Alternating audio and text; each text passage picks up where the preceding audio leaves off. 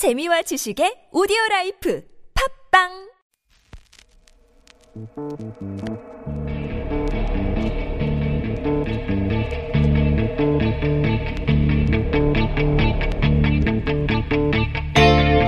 안녕하십니까. 뉴스공장 주말 특근 진행을 맡은 양지열 변호사입니다. 헝가리에서 안타까운 사고가 있었죠.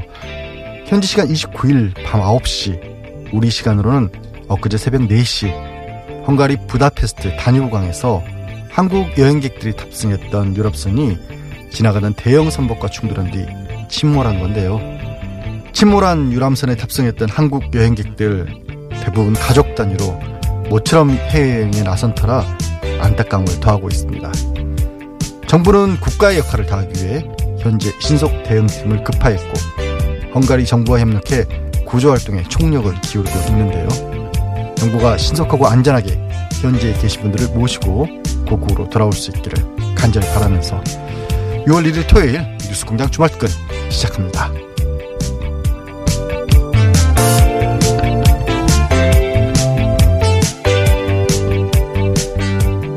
주말 특근 첫 번째 순서로 들어볼 내용은요.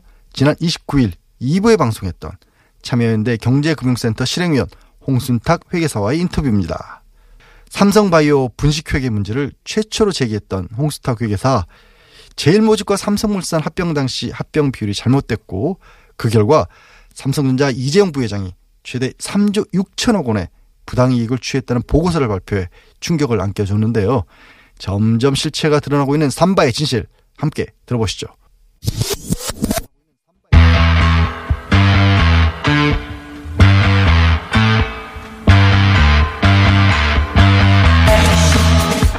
참여연대가 제일모직과 삼성물산 합병 당시의 합병 비율이 잘못됐다. 어, 그것을 여러 가지 비리가 밝혀진 지금 정상적으로 보정하면 이렇다. 어, 그 결과 삼성전자, 삼성전자 이재용 부회장이 최대 3조 6천억의 부당이익을 취했다라고 하는 보고서를 발표했습니다. 네. 이 보고서를 사실상 만드신 홍순탁 참여연대 경제금융센터 실행위원 나오셨습니다. 안녕하십니까. 네, 안녕하세요. 네. 이 회계사란 말이 빠졌네요. 홍순탁 회계사입니다. 네. 더 이상 회계업계에서 먹고 살 수가 없어서 빼셔도 됩니다.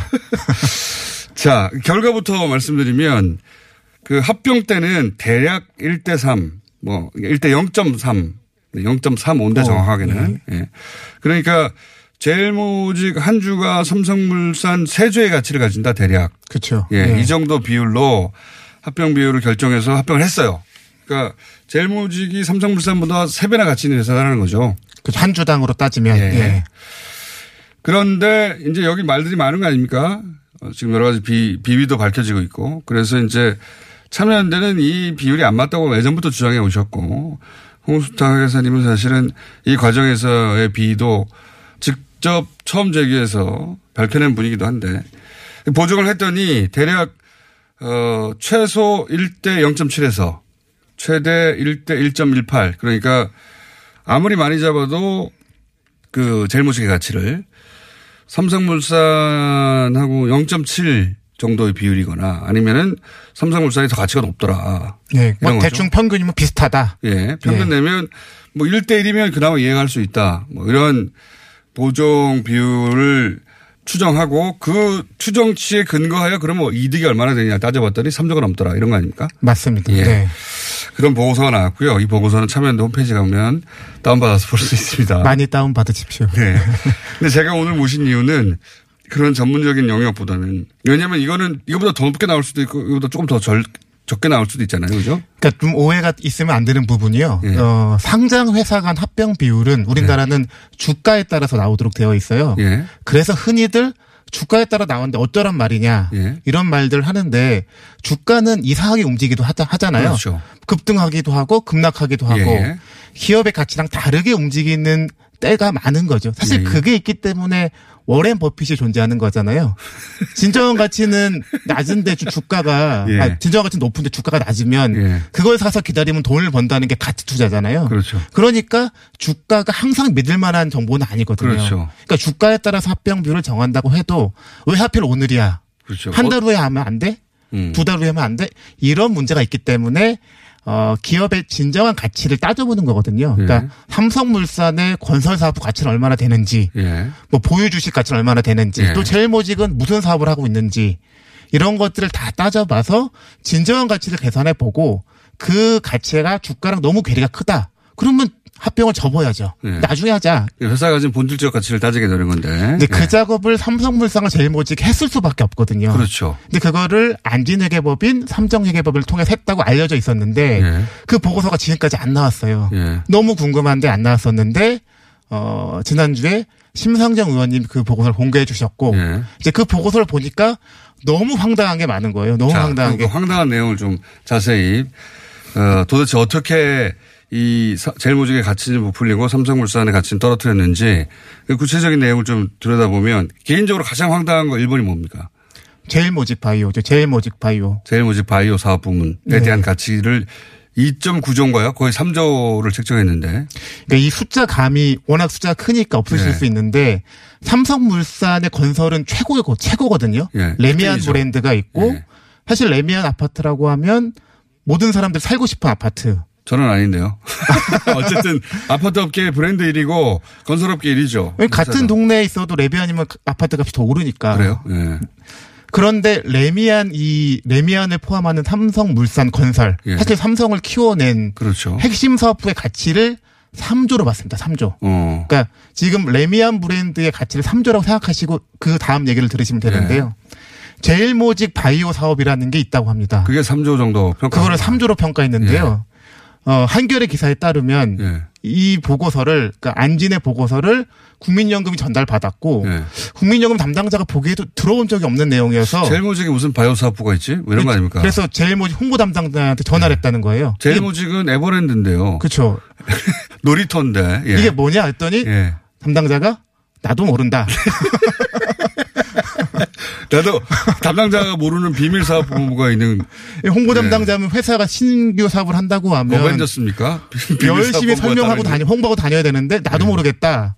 그랬다가 다음 날 전화해서 알려준 게 에버랜드에 동물 식물 있지 않냐. 사자, 호랑이, 꽃나무가 있고 이런 것들을 이용한 바이오 소재, 뭐 바이오 헬스 사업을 구상하고 있다. 동물이 바이오다라는 거까지는 그렇다고 쳐요. 근데 그게 3조의 가치가 있냐도 별개의 문제긴 하지만 그런 사업을 구상하고 있다. 그쵸, 있는 게 구상- 아니라 예, 구상하고 있다. 예. 동물로부터 무슨 뭘 추출해가지고 그 바이오 사업을 하고 있는 게 아니라 구상하고 있다. 그래서 그 가치를 그래서 그 가치인데 그 사업부는 그때도 없었지만 음. 그러면 혹시 지금은 있는지 찾아보면 지금도 없어요. 그러니까 존재하지 않는 사업부에 3조의 가치를 책정했다는 거 아닙니까? 아까 그 3조가 레미안을 포함한 삼성물산을 3조로 평가하면서 존재하지도 않고 담당자도 모르는 서- 그리고 이게 어, 느 정도 엉터리라냐 엉터리냐면 예. 합병을 당할 때 2015년 6월에 삼성이 여러 가지 홍보자를 뿌렸거든요. 예. 새로운 비전, 예. 새로운 성장 동력, 신소종 사업 어디에도 없어요. 아니 어디를 써놨어야 되는데 어떤 자료에도 없고 담당자도 모르고 아니 그걸 공식 자료 쓰기에는 자기들도 이건 너무 말이 안 되는 공식 자료를 못 썼겠죠. 그냥 담당자 말로 그냥 아니 근데 회계법인 보고서에 그 들어가 있다는 거죠. 회계법인에는 숫자를 만들어내야 되니까 그게 3조라는 겁니다. 그게 3조. 야, 레미안 만큼의 엉터리도 이런 숫자를 엉터리가 없네요. 에버랜드에 동식물이 많으니까 그거를 활용해서 바이오 사업을 할 것이다. 그런 구상이 있다. 구상이 있는데 3조짜리 아이디어라는 거 아닙니까 이게. 그렇죠. 아, 저도 그런 구상할 수 있는데 좀 사줬으면 좋겠어요. 야 그리고 그때도 없었고 그 사업부는 그 이후로도 사업부는 없고 그런 사업은 아예 사- 한 적도 없는. 네. 앞으로도 안 할 것 같은데요. 야 대단합니다. 그리고 또 어떤 게 있습니까 또? 그래서 두 번째는 삼성 바이오 로직스 지분 가치. 네. 근데 여기에 이제 콜옵션을 누락했다는 거는 뭐 저희가 네. 여러 번 얘기했던 굉장히 여러 번 부분인데 했습니다. 예, 근데 이걸- 누락했다. 이제 간단하게 다시 한번 설명을 드리면 네, 간단하게 해주세요. 네. 그 당시 삼성 바이오 에피스라는 회사가 대박이라고 나스닥 상장할 거라고 막 그렇죠. 광을 팔았잖아요. 네, 자유사회 자유사회. 네. 근데 걔가 이를테면 10조라고 치면 예. 삼바 로직스는 90%를 가지고 있는 줄 사람들이 다 알았으니까 예. 10조의 90% 구조 국가를 가지고 있는 거고 예. 제일 모직이 9조짜리를 한 46% 들고 있었으니까 예. 어, 나이 지분 가치는 4, 5조다. 제일 모직이. 예, 이렇게 제일 중요한- 모직이 바이오로직스의 절반 가까이 들고 있고 그리고 바이오로직스는 바이오 에- 에피스의 에피스를 90%를 90% 들고 있고. 그러니까 에피스가 10조라고 하면 자연스럽게 제일 모직은 한 4, 5조의 그렇죠. 주식을 갖고 있는 걸로 계산이 되는데 콜옵션의 내용이 뭐냐? 예. 90%중 40%를 헐값에 남한테 뺏겨야 된다는 얘기거든요. 그렇죠. 그래서 빚이라고 하는 거죠. 날라가는 거고. 그러니까 예. 뭐 빚이라고 표현할 수도 있지만 부채라고. 50%만 잡아야 한다는 거죠. 그 중에서. 에피스가 10조라고 하면 9조가 아니라 삼성 아, 바이오로직스는 때. 예, 예. 5조 가치밖에 못 가져오는 거죠. 40은 예. 뺏겨야 되니까. 그런데 그러면 제일 모직이 갖고 있는 지분 가치는 한 2, 3조밖에 안 되는 거예요. 예. 그러면 콜옵션 하나 고 누락 때문에 제일 모직 기준으로 한 2, 3조, 한 2조 정도의 뻥튀기가 가능한 거죠. 음, 가능했던 거고. 그렇죠. 그래서 그래서. 뭐 이 삼성바이오 콜옵션 기타 등등 그 증권사 보고서를 인용하면서 생긴 오류들 이런 것들을 종합하면 삼성바이오 지분 가치에서 잘못된 숫자가 한 대략 한 3.6조 정도 나옵니다. 그렇, 그렇군요. 그리고 어, 또 뭐가 있습니까? 지금 이런 있지도 않은 사업이라든가 또는 얼토당토 않게 네, 황당한 거 세 번째. 예. 그러니까 사실 황당한 게 더 많은데 예. 큰거 제일 큰거 있어요. 세 개만 걸렸어요. 세 개만 걸러냈고요. 제일 큰 거 세 개. 예. 세 번째가 이제 에버랜드에 있는 땅들이 있는데 네. 제일 모직이 가지고 있는 핵심이 에버랜드니까요. 네, 에버랜드 땅들이 에버랜드로부터 승계가 시작된 거 아닙니까 또 그렇죠? 그렇죠. 근데 저희가 가치를 따질 때 영업용으로 쓰는 건 이를테면 우리가 커피숍을 인수할 때 예. 거기에 커피 머신도 있고 의자도 있고 이런 거 있는데 예. 커피 인수할 때 컵, 이 커피숍 가치 따로 산정하고 커피 머신 값 따로 쳐달라고 안 하잖아요. 그건 말이 안 되죠. 예. 왜냐면 커피숍이 돌아가려면 머신이 머신이랑 땅이랑 다 같이 있어야 되는 그렇죠, 거니까. 그렇죠. 에버랜드의 가치를 인정하려면 예. 놀이기구가 깔고 앉아 있는 땅을 같이 포함해서 보는 거거든요. 그렇죠. 땅이 예. 없어지면 사업에 들어가지 않은? 거니까. 예, 무슨 얘기인지 이해했습니다. 근데 이제 그런데 그런데 이제 그 사업용으로 쓰이지 않는 땅이 있으면 예. 별도로 쳐주긴 하는데 예. 사업용인지 아닌지는 외부에서 모르니까 회사가 표시하도록 되어 있어요. 음, 음. 근데 제일모직이 어떻게 표시했냐? 우리 전부 다 사업용으로 쓰고 있다. 예. 그랬으면 비영업용 토지가 없는 거거든요. 이게 팔수 있는 땅이 없는 건데. 그렇죠. 예. 그렇게 봐줘야 되는데 안진에게 법원이 굳이 찾아내서 예. 혹시 안 쓰고 있는 땅 있는 것 같고 예. 이게 땅값이 많이 올랐다는 정보가 있고 예. 그리고 테마파크를 만든다는 설도 있으니 예. 한 1.9조는 잡아줘야겠다. 아, 땅값으로 따로. 네, 땅값으로 어. 따로. 근데 그 논리가 회사는 표시 안, 아, 표시하지 않았지만 내가 보기에는 안 쓰는 땅이 있고 그 공, 공시지가가 올랐다는 정보가 존재 있고 뭔가 대규모 테마파크를 만들 것 같다. 아 그런 아 그런 계획을 발표했었죠 사실. 그 용현 씨하고 테마파크 만든다고 물론 안 지었어요 여기도. 합병 전에 발표했고 합병, 합병 후에 이후에 취소했죠. 취소했죠. 맞아요. 이거는 그래도 바이오보다 낫죠. 제일 먼저 바이오 사업부는 처음부터 없었고 이후에도 없었지만 이거는 그래도 그 아, 발표를 개- 했으니까. 개발 계약을 발표한 다음에 그리고 이제 취소했죠. 그리고 개발 계획을 발표하면서 그 관련 땅들을 거의 2조 가까이 잡은 거죠. 예. 예. 예. 그래서 치면 안 되는 땅을 2조로 잡은 거죠. 첫 번째 황당한 건 3조, 두 번째 황당한 건 3.5조, 예. 세 번째 황당한 건 2조. 예. 합치면 한 8.5조를 제일모직에서 뻥튀기를 한 겁니다. 자, 8.5조가 얼마나 큰 가치냐면 자- 레미. 레미안이 3조인데 예. 레미안이 3조인데 그거에 약 3배 되는 거를 아무런 근거 없고 예. 실제 하지도 않았고 나중에 취소했던 걸로 네. 한 3배 되는 가치를 뻥튀기 한 거죠. 역시 회계사는 정확하게 예. 숫자로 말씀해 주시니까 확확 들어오네요. 예. 요게 이제 매, 조 단위에 해당되는 잘못들만 따로 1, 2, 3위를 뽑은 것이다. 예. 나머지도 너무 많은데 물론 모든 숫자를 다 동원하겠죠. 가치를 높, 뻥튀기 하기 위해서. 자, 그럼 거꾸로. 이건 이제 제일모지 가치를 높이기 위해서 한 것이고 삼성물산의 가치를 떨어뜨리기 위해서 한건또 뭐가 있습니까? 이것도 뭐 여러 가지를 한 걸로 보이는데 아직 삼성물산에 대한 보고서는 저희가 입수를 못했어요. 예, 그러니까, 지금은 이제 정황 정도 보도되고 있어요. 그죠? 그러니까 예. 심성정 의원님이 다, 다 공개해 주셨으면 좋았는데 예. 지금 이제 제일 모직 쪽 평가한 부분만 이제 공개를 해 주셔서 정의당에서 써먹으려고 하나요? 나중에 한번 더 하시려고 하는 것 같은데. 자, 지금 언론에 보도된 걸로는 이제 뭐 예를 들어서 공사를 땄는데 숨긴다. 이상한 일이죠. 또는 공사를 땄는데 계열사에 줘버린다. 그리고 해외에서 공사를 수주했는데 뭐 예. 한 2조짜리 공사를 수주했는데 안 알려주는 거죠. 숨기고 아 국내에는 국내에서 아파트를 2015년 상반기에 어떤 시장이었냐면 최경환이 2014년 그렇죠. 하반기에 부동산 규제를 확 풀었잖아요. 엄청나게 부동산가 그 그래서 회사들이 올라갔죠. 막 경기가 좋을 때였어요. 네. 신규 공급이 막 늘어나고 경기 예, 건설 경기가 아주 좋을 때죠. 어, 건설사들이 경쟁적으로 신규 공급을 막 하던 텐데 레미안만 줄였죠. 나는 안 해. 네. 어, 2015년 상반기 하나도 안 했어요. 나는 안 해. 신규 주택 건설을 안 했어요. 네. 예. 그러면서 레미안 자체를 판다는 얘기도 있었습니다 그때. 그런 정보가 시장에 많이 돌았죠. 네. 근데 지금 어, 국내에서 수주를 포기하고 네. 해외 수주를 숨기고 네. 물량을 계약서로 넘겼다는 건 설이 아니고요. 예. 이게 재판 과정에서 인정 인정된 사실관계인데 음. 삼성물산 제일모직 합병 관련돼서 합병 무효 소송도 있고요. 네. 합병을 반대하는 주주들이 내 주식을 사주는 가격을 좀 다시 산정해 달라는 네. 소송이 두 가지가 진행되고 너무 있는데 낮게 삼성물산의 주가를 책정했으니까. 그렇죠. 그러니까 난 반대하니까 내 주식 도로 회사에 사달라고 요청했는데 네. 너무 낮게 사준다고 하니까 제대로 산정해 달라는 소송이 있었는데 그 2심 판결에서 2심 아. 재판부가 인정한 사실관계입니다. 음, 실제 일어난 일이군요. 국내 수주 포기했던 거 재판부가 인정. 어. 해외 수주 숨긴 거 인정. 예. 그리고 계열사 물량으로 계열사로 물량 빼돌린 거 인정. 예. 그래서 그 주장을 받아들여서 되사주는 가격을 변경합니다. 올려줍니다. 음. 그때 인정된 사실관계들입니다. 그리고 이제 레미안 매각한다는 소문이 업계에 돌았던 것은 아마 주가를 떨어뜨리기 위한 마- 소문은 있었거든요. 그거에 이제 삼성물산이 의도적으로 퍼뜨렸다까지 사실관계가 확인된 건 아닌데 소문이 있었는데 그 그런 소문이 돌면 주가가 떨어지니까. 실제 예. 주가가 우리나라 건설사 주가들이 그 당시 아주 비슷하게 움직였는데 혼자 거꾸로 갔습니다. 혼자. 네, 혼자만 떨어졌죠. 예. 1등인데. 예. 1등이고 사실 더 잘할 수 있었는데 주가 혼자 떨어졌고요. 그래서 이 삼성물산 영업 가치도 최소한 조금 손을 봐야겠다. 저희가 자료는 없지만 예.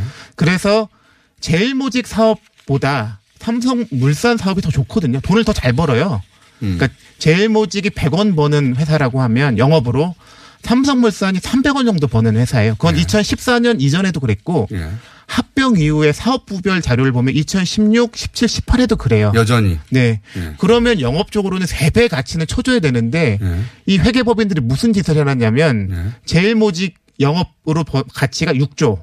그런데 삼성물산 영업 가치는 3조. 이렇게 해서 돈은 3배를 더 잘 버는 회사의 가치를 절반으로 깎아놔서 예.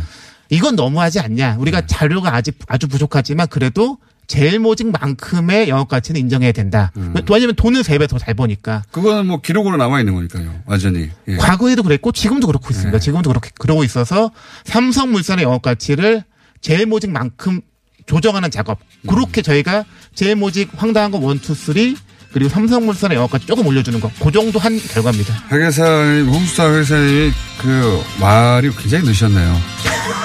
앞으로 자주 모셔야 되겠습니다. 자, 지금까지 참여연대 홍수다 회계사였습니다. 감사합니다. 네, 감사합니다.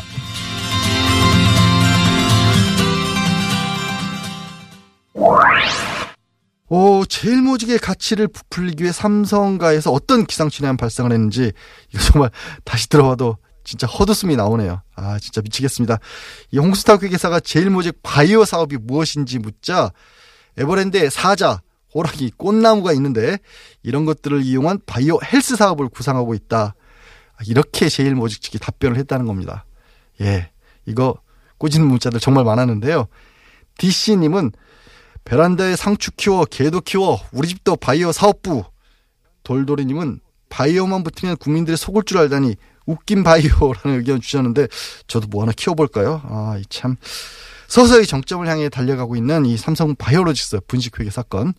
많은 분들이 시간이 걸리더라도 반드시 진실을 규명해야 한다고 하는데요. 최유아님, 삼성이 진짜 대기업이 되기 위한 혹독한 통과 아래. 네, 저도 공감합니다. 라라미님, 주식 초짜인 제가 봐도 삼바는 비례의 온상이라고 짚어주셨어요. 걱정 마십시오. 뉴스 공장이 삼바의 모든 진실이 규명되는 날까지 계속해서 파고들겠습니다. 아, 뉴스공장 주말 특근은 잠시 후 돌아오겠습니다. 네, 주말 특근 두 번째 순서.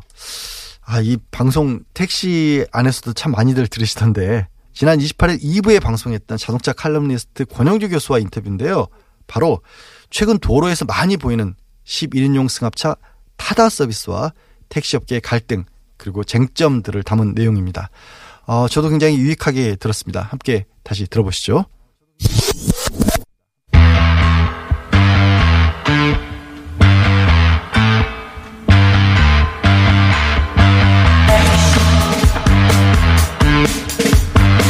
타다 어, 라고 하는 새로운 유사 택시 서비스가 있습니다. 이 타다와 기존 택시 업계가 예, 어, 부딪히는 중입니다. 그런데 이제 쟁점이 뭔지 파악하기가 쉽지 않았습니다. 여기에 금융위원장 그리고 어, 대표적인 IT 벤처의 대표들도 나서서 논쟁이 계속되고 있는데 쟁점이 무엇인지 오늘 한번 짚어보겠습니다. 국민대 자동차 운송 디자인학과 권영주 교수님 나오셨습니다. 안녕하십니까? 네, 예. 안녕하세요. 쟁점을 이해하는 것으로 오늘 시간을 예. 네네. 왜냐하면은 쟁점을 모르니 끼어들 수가 없어요. 그리고 기사들이 지금 현재 논쟁만 전하고 있지, 어, 기본적으로 그 근본 쟁점이 뭔지를 정리 안 해줘서 그러니까 이걸 두 가지로 좀 볼 필요가 아는. 척 하기가 힘듭니다. 그러니까 두 가지로 좀볼 필요가 있는데 예. 첫 번째는 이제 이용자 입장에서 보면 예. 예를 들어서 김어준 공장장께서 예. 지금 뭐 잠실적으로 이동을 한다. 그러면 택시가 데려다 주든 예. 버스가 데려다 주든 지하철을 이용하든 자가용을 이용하든 그 여러 가지 이동 수단이 있잖아요. 예. 근데 기존에 이제 우리가 돈을 내고 이용하는 건 이제 단순하게 생각해 보면 택시복 가- 타고 이용할 수가 있었는데 예. 이제 여기에 택시 면허가 없는 예. 렌탈 차를 가지고 기사를 알선해서 데려다 주는 서비스가 하나 생긴 거예요. 근데 이제 여기서 네. 여기서부터 이제 사람들이 헷갈리기 그렇죠. 시작합니다. 택시는 택시 기사가 운영하고 택시 면허를 가진 운전기사가 하는 업종 이렇게 알고 네네네. 있는데 갑자기 어쨌든 그거는 이제 앱으로 부를 수도 있잖아요. 그렇죠. 요즘. 택시도 앱으로 부른다든가 길에서 이제 세운다든가 할 수. 있는데 그런데 앱으로 부르는 택시가 나타났다. 새로운 택시가 이용자들은 그렇게만 이해하면 되는 거죠. 예. 그렇죠. 이용자 입장에서야 그게 렌탈인지 예. 뭐 택시인지 자가용 카풀인지 관계없이 내가 돈 내고 탈 수만 있으면 그렇죠. 되는 뭐 거죠. 잘 이용 이동만 시켜주면 좋은 거죠. 그런데 타다의 렌탈 차량이 렌탈이고 운전수까지 고용하는 형태야 임시로 이게 이해가 안 가는 거죠 여기서부터 네, 그러니까 이제 그게 서비스가 뭐 어떻게 했다는 거야 이게 그 이제 왜 그렇게 됐는지는 이제 다시 한번 또 공급자 입장에서 한번 보는 겁니다. 네. 이용자야 뭐 이용이 쉬우면 그만이니까 네. 택시가 이동시켜 줄 수도 있고 네. 어 여러 가지 이동시켜 줄 수 있잖아요. 공급자 입장에서 측면에서 네. 보면. 근데 지금까지는 택시가 국가에서 발급한 면허 제도 안에서 그렇죠. 자, 당신이 면허를 받았으니 합법적으로 이동을 시켜 주십시오라고 이제 서비스를 해왔다는 네, 거예요. 그래서 그들만 할 수 있었죠. 그렇죠. 예. 근데 여기에 렌탈 택시라는 개념이 들어온 건데 렌탈. 이게 뭐냐면 2014년도에 네. 렌탈 업계에서 이런 요구를 합니다. 아, 렌탈 업계도 먹고 살기 힘드니까 좀큰 차는 기사 알선해서 좀 쓰게 해줘요. 네. 그때 이제 입법 취지가 뭐였냐면 우리가 한 여섯 명에서 어디 놀러 갔는데 예. 차를 큰 거 빌릴 수 있잖아요. 예, 그렇죠. 근데 그 중에 11인승 이렇게 빌릴 수 있죠. 11인승이면 일종 면허가 없을 수도 있잖아요. 그렇죠. 여섯 명이 다. 여섯 명이 친구들하고 가는데 그렇죠. 야 가족들하고 해서 11인승 빌려 했는데 전부 다 뭐 이중 이종 면허밖에 없는 거예요. 예, 그러면 그걸 그렇지 기사 알선을 기사가 있어야 거. 되니까. 네, 그다음에 이제 외국인들이 한국에 왔을 때 그렇죠. 관광객들 네. 운전 못 하니까 이런 취지로 이제 열어놓는 겁니다. 그런 겁니다. 그렇죠. 이제 예. 그걸 이제 사실은 렌탈 택시 업계가 처음에 사업 시작할 때 예. 국토부에 물어봤죠. 우리가 렌탈 가지고 택시랑 비슷한 사업을 할 건데 네.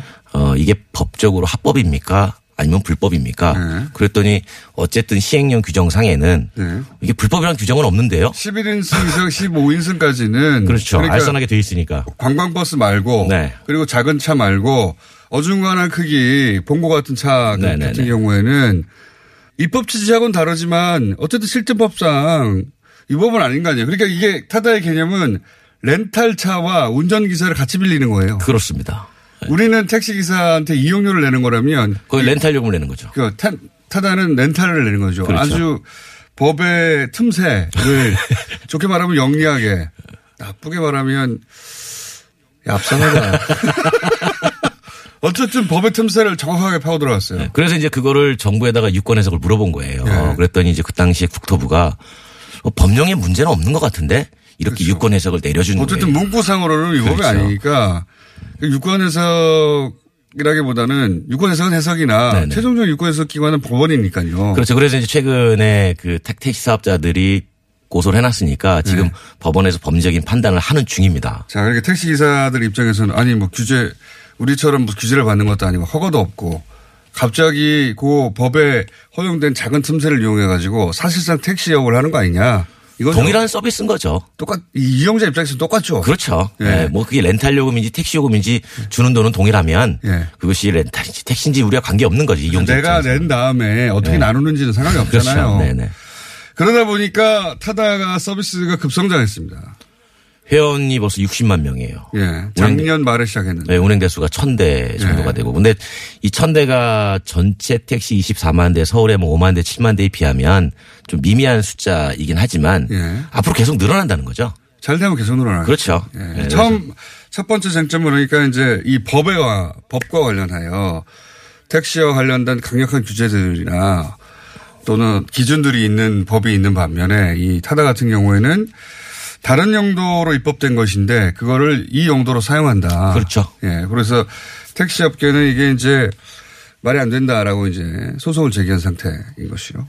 인 것이죠. 네. 그 다음에 또 쟁점이 뭐가 있습니까? 또 하나는. 이제 그 다음에는 이게 실제로 배회 영업 쟁점이라는 게 있습니다. 배해 영업이라는 건 돌아, 차가 돌아다니면서. 돌아다니면서 이제 손 흔들면 태워주는 그게 네. 이제 지금 택시 영업 그렇죠. 방식이잖아요. 그건 택시만 할 수 있는 거잖아요. 아, 이게 뭐 그 동네 용어로 네. 어, 길빵이라고 합니다. 길에서 손 흔들면 태워주는 거. 어쨌든 우리가 흔히 그러니까 세우는 거. 손, 손으로. 세우잖아요. 예. 근데 이제 렌탈 택시 같은 경우는 호출로만 음. 어, 받게 돼 있어요. 길에서 누가 손 흔든다고 태우면 안 됩니다. 그렇죠. 길에서 갑자기 만났다고 계약을 하면 안 되잖아요. 네네. 거기서 수 그건 없는 거고. 어디까지나 계약을 하는 거거든요. 형식은. 그런데 이게 렌탈이니까 앞서 탄 사람이 목적지까지 이동을 하고 나면 네. 다시 렌탈 차고지로 들어가야 돼요. 원래 아, 법상은 원래. 배회하면 안 되고 네, 영업을 하면 안 된다는 그렇죠. 거죠. 길에서. 근데 이제 어딘가에 대기를 하고 있다가 코를 기다렸다가 네. 콜이 뜨면 가서 또 영업을 하니까 혹은 길거리에서 타다를 이미 알고 있는 그렇죠. 손님들이 어 지금 비, 그 비어 있는 차면 나 네. 여기서부터 여기까지 갈 텐데 돈 낼 테니까 태워달라 그러면 가- 임시 영업도 가능하겠네요. 그거 이제 원래는 하면 안 되는데 잡히지가 않겠네 그렇게. 예, 하면 안 되는데 이제 뭐 그건 뭐 하는지 안 하는지 우리가 알 수는 없지만 아하. 어쨌든 배회 영업에서 이 규정상의 택시는 이게 문제다라고 법적으로 문제 있다고 지적을 하는 거고 네. 이제 타다 입장에서는 이제 그런 거는 기사들의 일탈이지 음. 우리 자체 시스템의 문제는 아니지 않느냐 뭐 이렇게 반박을 하고 있는 거죠. 그렇군요. 택시업계 입장에서도 이제 억울한 지점이 있긴 있네요. 예, 예. 있습니다. 근데 이제 택시 업계에 대한 아주 오래 누적된 불신이나 네, 낮은 호감도 이런 것도 작용하는 것 같아요. 이 씨에. 그러니까 이제 저는 이렇게 봐요. 택시 서비스에 대한 불만이 예. 이제 이거보다 조금 더 좋은 서비스가 나오면 그쪽에 대한 호감으로 바뀌는 게 예. 말씀하신 것처럼 그동안 택시 업계가 잘 못했다라는 반성은 분명히 필요할 겁니다. 그런데 예. 또 한편으로 보면 정부가 그렇게 만든 측면도 없잖아 있다. 이렇게 봐요. 면허를 엄청 많이 많이 그러니까 뭐. 네, 뭐냐면 이제 네. 우리가 서비스 이동 서비스에서 고급 서비스가 만들어진다는 거는 요금이 올라가서 돈을 좀 잘 버는 거잖아요. 예. 그런데 요금을 다 묶어놨거든요. 그리고 택시 면허를 굉장히 많이 내주고 그렇죠. 그러다 보니까 이제 택시가 우리나라가 굉장히 저렴하죠. 예. 우리나라가 비해서. OECD 물- 국가 중에 소득이 3만 불 되는 나라가 스페인하고 비슷해요, 우리나라가. 예. 근데 스페인이 택시 요금이 평균 기본 요금이 5.6달러입니다.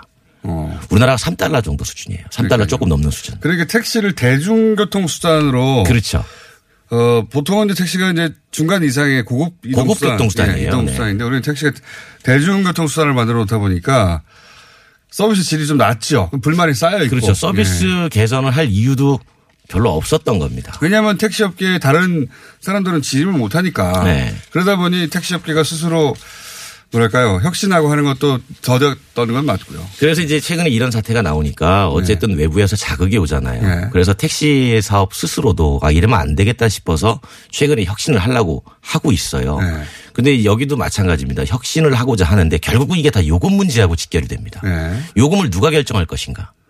택시는 정부하고 같이 결정해야 돼요. 그렇죠. 그런데 네. 이제 새롭게 뭐 이렇게 렌탈 택시는 렌탈 택시가 스스로 요금 결정권을 그렇죠. 가지고 있잖아요. 업자가 스스로 할 수 있죠. 나중에 뭐 우리 한때 논란이 됐었지만 카풀 같은 경우에도 그 카풀을 운영하는 호출 업체가 요금 결정권을 가지고 있었잖아요. 음. 그러니까 그 요금 결정권에 대해서 일정 정도 규제 해소가 필요하다고 하는데 정부는 그게 부담스러운 게 그 요금 결정권을 민간에게 넘겨주면 네. 요금이 올라갈 가능성이 크단 말이죠. 그러니까 택시는 이제 서민의 발인데 네네. 우리나라의 택시는 네. 이게 택시 요금이 확 올라가면 그 부담이 있죠. 그렇죠. 예. 택시가 예를 들어 시장 갔다가 아주머니들이 그냥 양손에 들기 힘들어서 네, 잠깐 잠깐 예, 이용할 잠깐 잠깐. 이용할 수도 있는 그런 교통수단으로 이미 인식되고 있는데 이게 확 올라갈 수가 있죠. 그렇게 되면. 그러니까 이제 우리가 국내에서 모빌리티 서비스라고 하는 이동 서비스라고 하는 게 옛날에 카풀 때도 그랬지만 그 카풀 같은 그런 서비스가 성공을 하려면 두 가지 조건 중에 하나가 만족이 돼야 됩니다. 첫 번째는 택시 요금이 지나치게 비싸야 돼요. 지나치게 비싸. 네, 뉴욕, 뉴욕이나 일본처럼 지나치게 비싸면 네. 거기에 대한 반발 심리로 허용될 수가 있는 건 또 한 가지는 뭐냐면 자동차 보급률이 현저히 떨어져야 돼요. 음. 그러니까 우리나라가 지금 몇 대냐면 한 대당 2.28명이면 거의 선진국 수준입니다. 없는 집이 없어요. 차, 차 없는 집이 없죠. 네, 그네가 이미 자동차는 남아 돌아요. 네. 그러니까 이거 가지고 공급을 누가 하느냐의 문제였던 거죠. 음. 근데 면허제도 안에서 공급을 하던 이 제도하에 네. 한때는 처음에는 자가용 카풀 갖고 하겠다라고 들어와서 자가용 카풀은 당장 수면 아래로 가라앉았지만 예, 그렇죠. 그 다음에 이제 렌탈 택시가 또 들어와 가지고 똑같은 서비스를 하겠다고 하니 네. 이게 이제 갈등이 빚을 수밖에 없는 이게. 이게 플랫폼 싸움이군요. 예. 네. 사람들은 앱으로 택시를 부르든 타다를 부르든 카풀을 부르든 내가 부를 때 정확하게 오기만 하면 되는 거 아닙니까? 그렇죠. 그렇죠. 네. 근데 그렇게 한번 사람들이 가장 먼저 부르는 앱이 되고 나면 그러니까 플랫폼이 되고 나면 그다음부터 거기 마음대로 얹을 수 있으니까 그렇게 얹어가지고 시장이 독점이 되면 예. 이용 여부는 무조건 올라가죠. 그렇죠. 네, 그럼 이제 그 지금 거기 누가 다 눈독을 들이고 있냐면 네. 지금이야 이제 이렇게 싸우고 있지만 네. 이제 IT 기업도 들어오고 뭐 카카오도 지금 택시 가지고 또 하고 이- 네. 준비를 하고 있고 나중엔 제조사가 들어와요. 제조사. 자동차 회사가 직접. 아. 네. 그러니까 그리고 택시 쪽의 면허제가 만약에 어떻게 달라지게 되면 네. 그 전체 대중교통 면허제 자체를 가지고 얘기를 해야 돼요. 그러면 제가 이렇게 주장할 것 같아요. 제가 택시를 하고 있으면 네. 저 택배하면 안 됩니까? 차에다가 꼭 사람만 태우라는 법 있어요? 딴 똑- 데는 다 하는데. 네, 똑같이 뭐 물건 갖다 주고 돈 받으면 되는 건데. 타다 뭐 내리다는 다 하고 있는. 그럼요. 그러면 이제 예를 들어서 택배 하시는 분들은 아, 그러면 우리 시장 뺏기니까 네. 나 용달하면 안 됩니까? 추가로? 그럼 용달하시는 분들은 저 이게 화물할래요. 어려운 문제네요. 네, 그럼 전세버스 하시는 분들이 시내버스 저 중간에 뛰면 안 돼요? 그전에는 네. 이게 이제 그 소위 앱으로 온라인화 되기 전에는 이 구획이 가능했는데 네. 이 구획이 그 인터넷 등장과 앱의 등장 실시간성이 확보되면서 다 무- 구획이 무너져서 이런 일이 벌어지는 거 아닙니까? 그렇죠. 이제 예. 기본적으로 정부에서 법적 기준은 여객과 화물을 예. 나눠가지고 지금까지 법으로 대중교통 체계를 만들어 놨는데 이게 이제 하나씩 하나씩 허물어지는 과정이란 음. 그렇죠. 말이죠. 그런데 그리고 그 다 허물어진 것을 하나의 플랫폼이 장악하려고 하는 그렇죠. 그렇게 되는 거죠. 싸움이 되는 것이고. 이동이라는 게 결국은 이동이 없이 살 수 없잖아요, 우리가. 음. 예. 근데 지금 문제는 뭐냐면 이동의 횟수가 늘어나면 다 같이 좀 살먹고 있을 거예요. 네. 근데 이동 거리가 늘어나는 거지. 이동 횟수는 증가하지 않는 거죠. 그렇죠. 한 번 갈 곳을 이게 앱이 너무 편해서 두 번 갈 일은 없죠. 그럼 많거든요. 네. 그러니까 그런 문제가 결국은 이제 먹거리 싸움이기도 하고. 밖으로 싸움으로 예. 갈 수밖에 없는 구조인 거죠. 근데 이건 아닌 것 같아요. 뭐가 아니냐면 IT 기업이 여기 그 끼어 있다고 해서 이게 저절로 혁신대 또는 과거의 산업의 싸움은 아닌 것 같습니다. 이건 택시업계도 얼마든지 개발할 수 있는 앱이에요. 택시업계도 혁신은 실제- 별로 없어요, 네, 제가 택시업계도 실제로 이렇게 얘기했어요. 뭐냐면 네. 뭘, 뭘 하고 있냐면 자 요금은 건들지 않고 이 요금 그대로 상태에서 우리도 혁신하겠다라는 서비스들이 이미 등장을 하고 있습니다. 네. 네. 근데 이제 이런 것들은 아직 이제 포션이 비중이 낮다 보니까 아직 크게 주목을 받지 못하지만 분명히 그런 움직임이 있어요. 그 저는 혁신대 어, 구호 서비스의 싸움은 아닌 것 같고 왜냐하면 이런 앱은 택시 업계가 사실은 먼저 나와서 먼저 개발했으면 먼저 장악했겠죠. 그렇죠. 예. 근데 이제 택시 업계는 그럴 이유가 없었고 뒤늦게 할 뿐이지 그러니까 이 구도를 혁신대 구사업의 대, 대결은 아닌 것 같아요. 왜냐하면 아무리 들어봐도 대- 대단한 혁신은 없고 좋은 앱을 개발했다 정도이기 때문에 그래서 이제 이게 결국은 혁신이라기보다는 시장의 어떤 그 파이 싸움 네. 뭐 이렇게 되다 보니까 이제 며칠 전에 그 최정국 금융위원장은 이런 상황에서 이제 불가피하게 피해보는 층이 있으니 네. 그 부분까지 고려를 해야 된다라고 얘기했던 거고 이제 타다 이재용 대표는 혁신 과정에서 피해를 보는 건 어쩔 수 없이 불가피한 측면이 있다. 있다. 그 네. 부분을 가서 생각하고 가면 혁신 못한다 이렇게 해가지고 약간 논쟁이 음. 있었던 거죠. 그렇죠. 그래서 어, 이 사업을 하고 싶은 쪽에서는 이게 정부가 제대로 교통 조리를 못 하고 있다고 하는 것이고. 그렇죠. 예. 그리고 또 한쪽에서는 자기들 먹- 먹고 살려고 돈 벌려고 하는 거 아닙니까 다. 다 돈 벌려고 하는 거죠. 자기들 먹고 살려고 다른 쪽을 뭐 구태로 몰아가고 있다 뭐 여러 가지 논쟁이 있는데 여하간 어, 여기서 쟁점은 법에 관한 쟁점이 하나 있고 네. 또 하나 또그본 영업 방식. 예, 영업 방식. 그보다 근본적인 쟁점은 모빌리티 시장, 예, 이동수단 시장을 누가 먹느냐 싸움이 벌어진 것이다. 예. 그러니까 이제 수요자는 한정돼 있는데 공급자가 넘쳐나는 시장이 돼버린 거예요. 자, 오늘은 일탄하고요 네. 사실 한 번에 다 정리하려고 그랬는데 다 정리가 안 된 것 같아요. 강의 좀 하려 그랬는데. 1차 정리 여기까지 하고요. 이 얘기 계속될 것 같거든요. 예.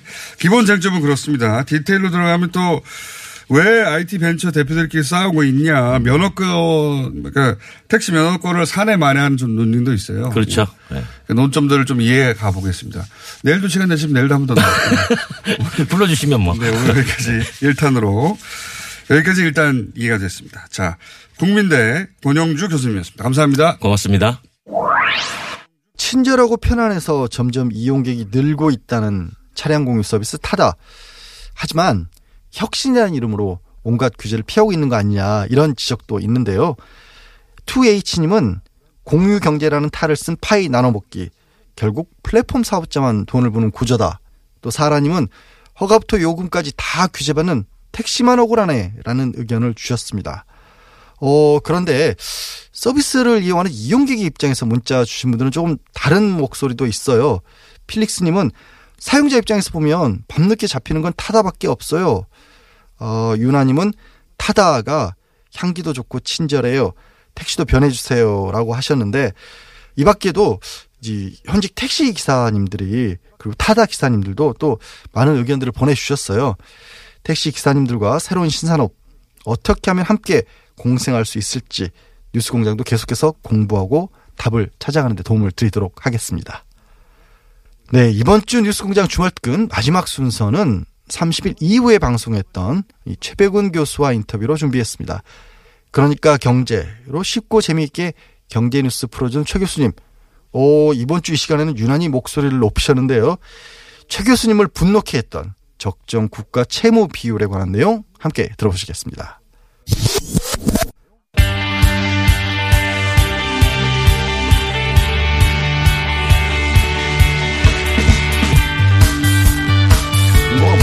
자, 네, 지금 옆에 뭐라고 뭐라고 하신 분은 최백은 교수님입니다. 안녕하십니까? 네, 안녕하세요. 예, 저하고 방송 들어가기 전에 오늘 다룰 이슈에 대해서 어, 얘기를 나누다가 화가 나셨어요? 예. 자, 왜가 화가 나셨는지 들어보기로 할 텐데, 어, 화가 나신 대목은 최근에 이제 경제 뉴스에서 국가 채무 비율에 관련된 뉴스가 꽤 있습니다. 예. 이게 어떻게 해서 불거진 이야- 이야기냐면 대통령 주재로 국가 재정에 관한 회의가 열렸는데 이 자리에서 경제부에서는 이렇게 얘기를 했습니다.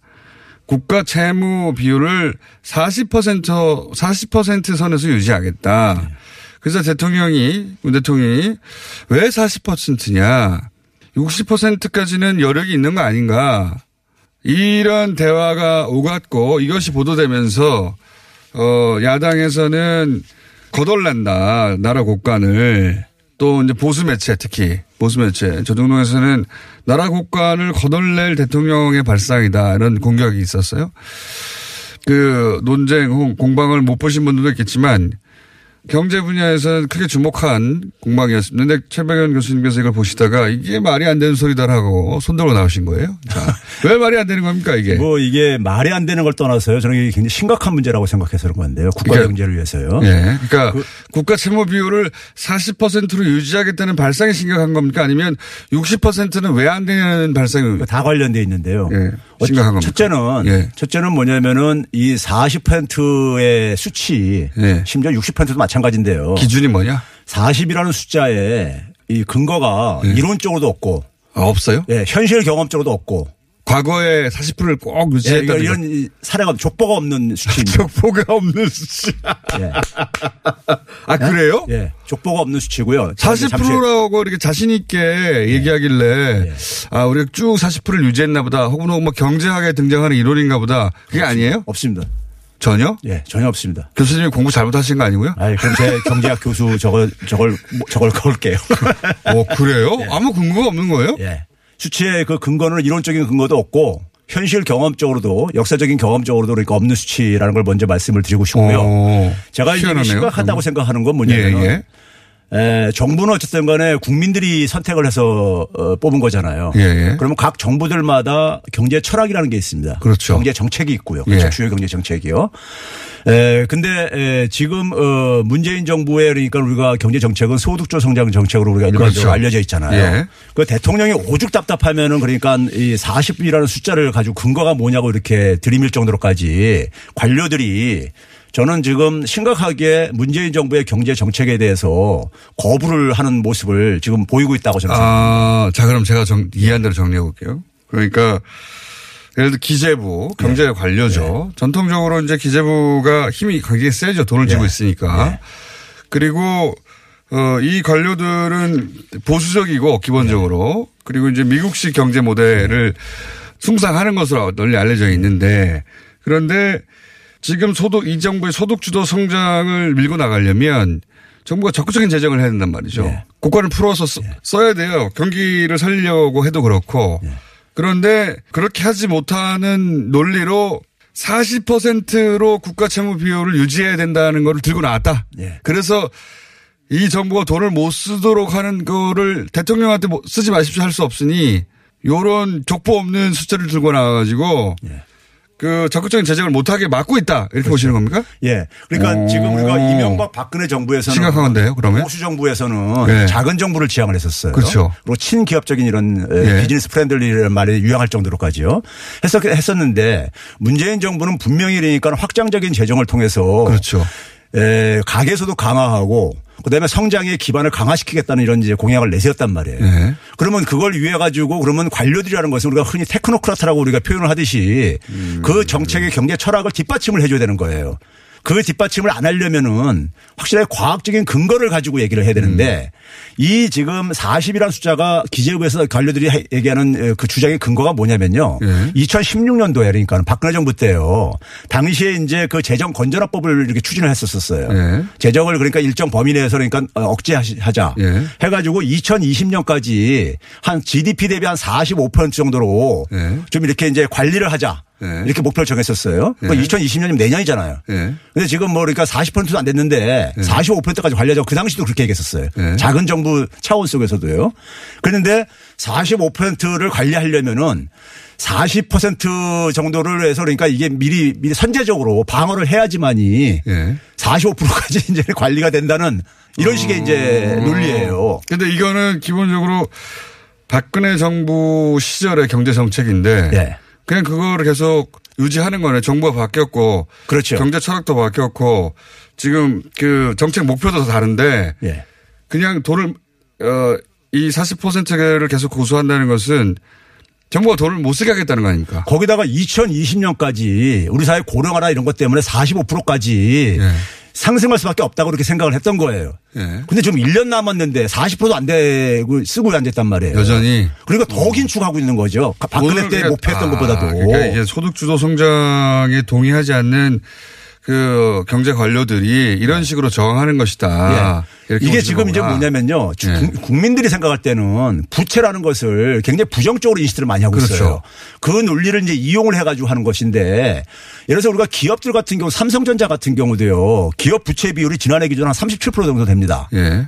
그다음에 우리가 상위 20%도 이 가계 부채 비율이 그러니까는 한 29% 정도 어, 되고 그래요.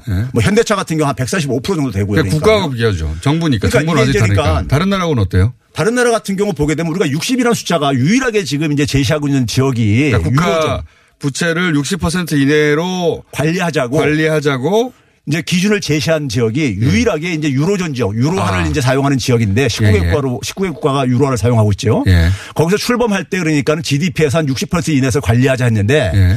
이 나라들의 지금 이제 그러니까 우리가 지난해 3분기 기준으로 보게 되면 86%나 돼요.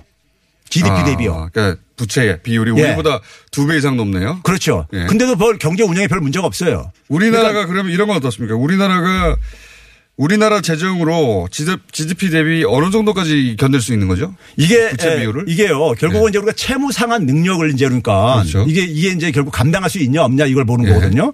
이게 최대한으로 볼 때는 에, 그 IMF에서 2010년도에 그러니까 채무 이자 비용을 그러니까는 경제 성장률을 고려해서 계산을 해 보니까는 우리나라 같은 경우 보게 되면은 한 200, 한 20% 정도까지 가능하다 이거예요. 아, 우리나라가 감당할 수 있는 부채 예. 비율은 200% 이상이다. 예. 그게 그러니까 그게 IMF의 진단이다. 그렇죠. 일본 같은 경우가 바로 지금 그러니까 200% 넘어도 멀쩡한 이유가 바로 그거예요. 예. 지금. 일본 200% 넘지 않았습니까? 그렇죠. 넘죠. 200 지금 뭐 한 40% 정도까지 되고 있죠. 200, 일본은 240%인데 우리는 40%도 안 되는데도 여전히 돈을 못 쓰게 막고 있는 것은 교수님이 보시기에는 소득 주도 성장이나 현 정부의 정책을 경제 관료들이 뒤에서 이 수치를 가지고 막고 있는 거다. 그래서 심각하게 보신다는 거 아니에요? 그렇죠. 이게 저 아마 이런 게 아마 상기될 거예요. 2003년도에 노무현 정부 출범했을 때 검사와의 대화 있었잖아요. 예. 당시에 이제 검찰 개혁 인제를 굉장히 화두가 있었는데 예. 그때 국민들 눈에 비춰진 것은 검사들이 어쨌든 간에 저항하는 모습으로 그렇죠. 보여졌잖아요. 이번도 지금 마찬가지입니다. 저는 이게 제2의 검사와의 사태라고 보- 보- 생각하고 대화를. 하고 있지는 않지만 그렇죠. 이 40% 수치를 내세워서 뒤에서 그렇죠. 방해하고 있는 거다. 소득주 성장 정책이 잘못하면 자초가 될 수 있습니다. 그래서 화가 나셨구나. 이해했습니다. 이해했고 이게 이제 유로 유로존 국가들만 유일하게 국가 부채 비중을 수치로 제시해서 관리하자고 하는데도 불구하고 그게 86%인데 전혀 문제 없다. 그러니까 유로존 19개 국가 중에서 유로를 사용하는 국가 중에서요. 예를 들어서 그러니까 뭐 룩셈부르크 같은 경우 조그만 나라 아닙니까? 60만 명 인구가. 그 우리 9천만한 나라예요. 그러니까 에스토니아 130만 요 나라 제외하고는 우리보다 다 높아요. 근데 아무 문제도 없거든요. 근데 거기 너무 갑자기 작은 거- 룩셈부르크는 진짜 작은 나라. 아, 그나마 족보가 그나마 족보가 60이라는 숫자인데 네. 국제사회에 있는 족보가. 족보가. 예, 족보가. 근데 40이나 45는 족보도 없다 이거예요.